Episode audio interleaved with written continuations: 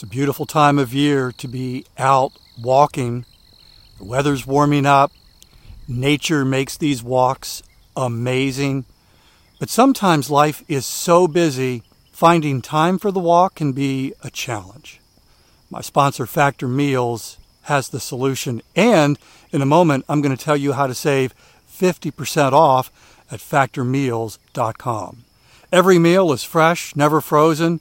They only take two minutes. Meals like artichoke and spinach chicken with roasted zucchini and tomato butter. This is one of my favorites from Factor Meals. I loved it. And it was ready in two minutes. So no shopping, no prepping, no cooking, no cleaning up.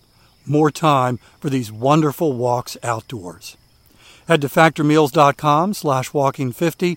Use code walking50 to get 50% off your first box plus 20% off your next month.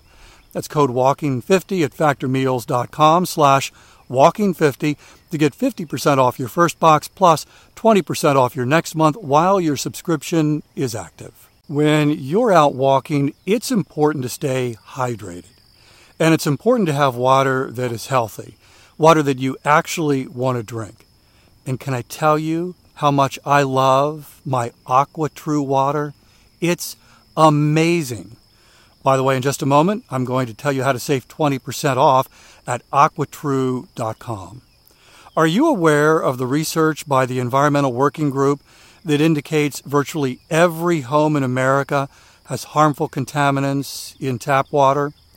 Well, the AquaTrue purifiers are able to remove 15 times more contaminants than ordinary pitcher filters, and they're specifically designed to combat chemicals like PFAS in your water supply. My sponsor, AquaTrue, comes with a 30 day money back guarantee, and today you'll get 20% off any AquaTrue purifier. Just go to aquatrue.com, that's A Q U A T R U.com, enter the code WALKING at checkout. 20% off any AquaTrue water purifier when you go to aquatrue.com and use promo code W A L K I N G.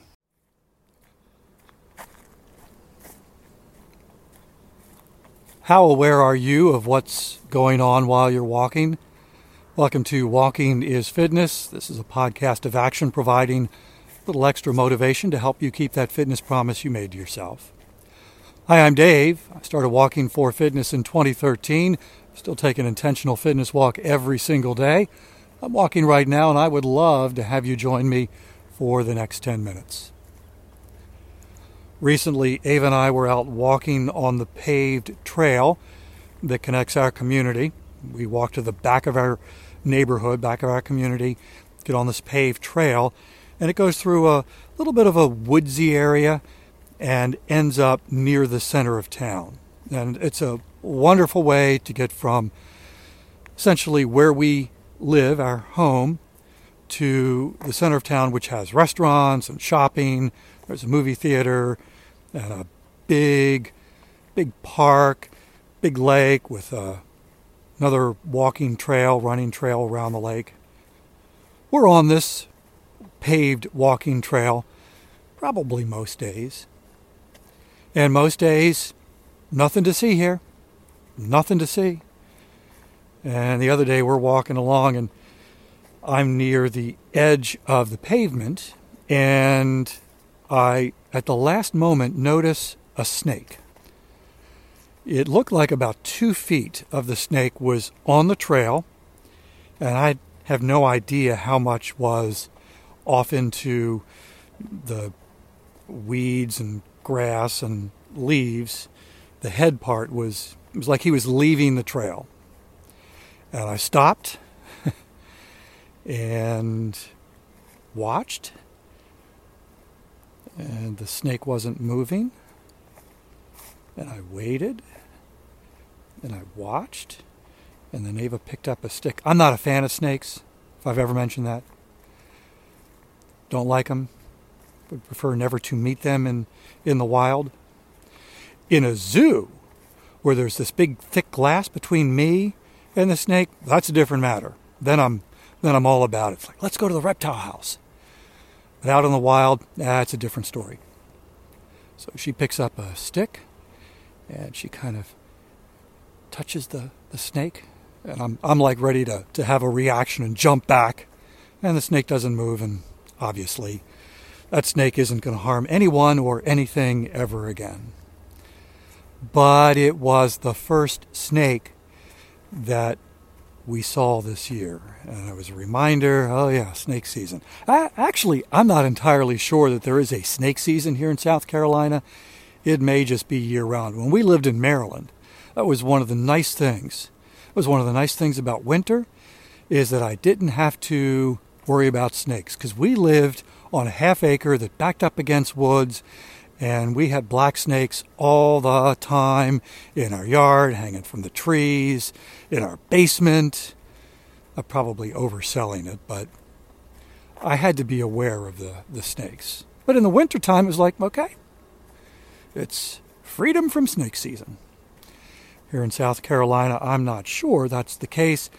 Anyhow, I was reminded the other day that uh, even if it is the case, that season is now in the rearview mirror and I need to be watching out for snakes because one of the snakes we have down here is a copperhead, which is a poisonous snake.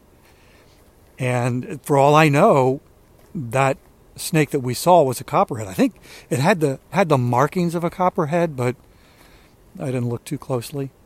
And I have learned that I need to when we're walking along particularly that trail, I need to be aware Jill recently sent an email and she was talking about the podcasts that she listens to while she's walking.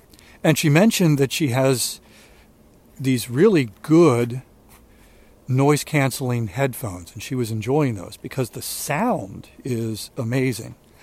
But she also mentioned that because she can't hear what's going on around her, she needs to really work on her situational awareness, be even more situationally aware. And I think that's true for all of us. Obviously, depending on where you live, the circumstances may be different. But I know that when I'm out walking, when I'm walking, I can get I can get in my own little zone and not be aware of what's going on around me. And I think there are so many powerful benefits of walking and being able to listen to podcasts, listen to music, listen to audiobooks, solve problems, to think through challenges. And I know that when I do that, I almost tune the rest of the world out. I'm sort of walking by default, and that's not good. You and I need to be aware, continually aware of what's going on around us. There are wildlife dangers, again, depending on where you live. Here in Myrtle Beach, South Carolina, we've got the snakes, copperheads. Depending on where I walk and when I walk, coyotes. We've seen coyotes down here. I've seen them a few times. Told stories of folks who have encountered mountain lions while they were out walking and running. Not good. So being situationally aware of the wildlife around. Oh, alligators. yeah, we've got alligators. Just need to be aware. Just need to be aware, watching, looking. Of course, depending on where you live, what time of day you walk, where you walk, need to be aware of other people. Need to be aware of who's around you. And a big, big deal here in Myrtle Beach is traffic. Dave and I have commented multiple times about how drivers, where we live now, are so much worse than they were in Maryland. And I actually got to wondering so, is that just our perception? You know, partly because Ava was in the accident. She experienced firsthand how bad drivers can be around here. But we notice while we're out walking through the community, people speeding, people running red lights. And I was wondering so, is that our perception or are they really worse here in South Carolina? It turns out fatalities based on population, South Carolina is in the top five worst states in the U.S. And the county that we live in, in South Carolina, is the second worst in the state. So the reality is, we live in one of the worst counties in the United States for fatal auto accidents based on population. So it's not just our perception. And we've had accidents here where cars have left the road, ended up on the sidewalk, sidewalks where we walk. Earlier this year, I mentioned that I ride my bike in the afternoons when the weather is warm, and someone was on a bike actually riding where I ride at about the time of day I ride. And sadly, there was uh, an accident. She was hit and she died the following day. So when you and I are out walking, as peaceful and as stress reducing, and how it can, at least for me, put me in a bit of a bubble. We can't stay in that bubble. We need to be aware of what's going on around us. Stay safe. Be aware of wildlife. Be aware of, I don't know if you know, so I'm walking on the wooded trail here, and I just stepped on a root. Oh, there it is, because it's still pre, it's early in the morning, pre sunrise. And I just stepped on a root that was sticking up. I wasn't paying attention.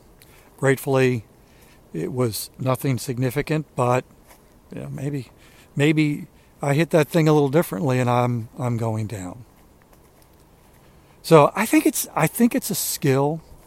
I think it's a skill that we develop, being situationally aware as we're walking. So easy to get in the bubble, so easy to listen to the podcasts, the music, the audiobooks, maybe maybe you're looking on the phone. I've done that before. I'm walking and I'm scrolling, reading email. That's not good. That's not good. So, how aware are you of what's going on around you as you're out for your walk? I know it's something that I need to be working on and am working on, but I still have a ways to go. Thank you for walking with me today. I'll be back tomorrow. That's my commitment to you. I walk every single day, and I would love to have you join me for another 10 minute walk. In the meantime, I hope you have a great day.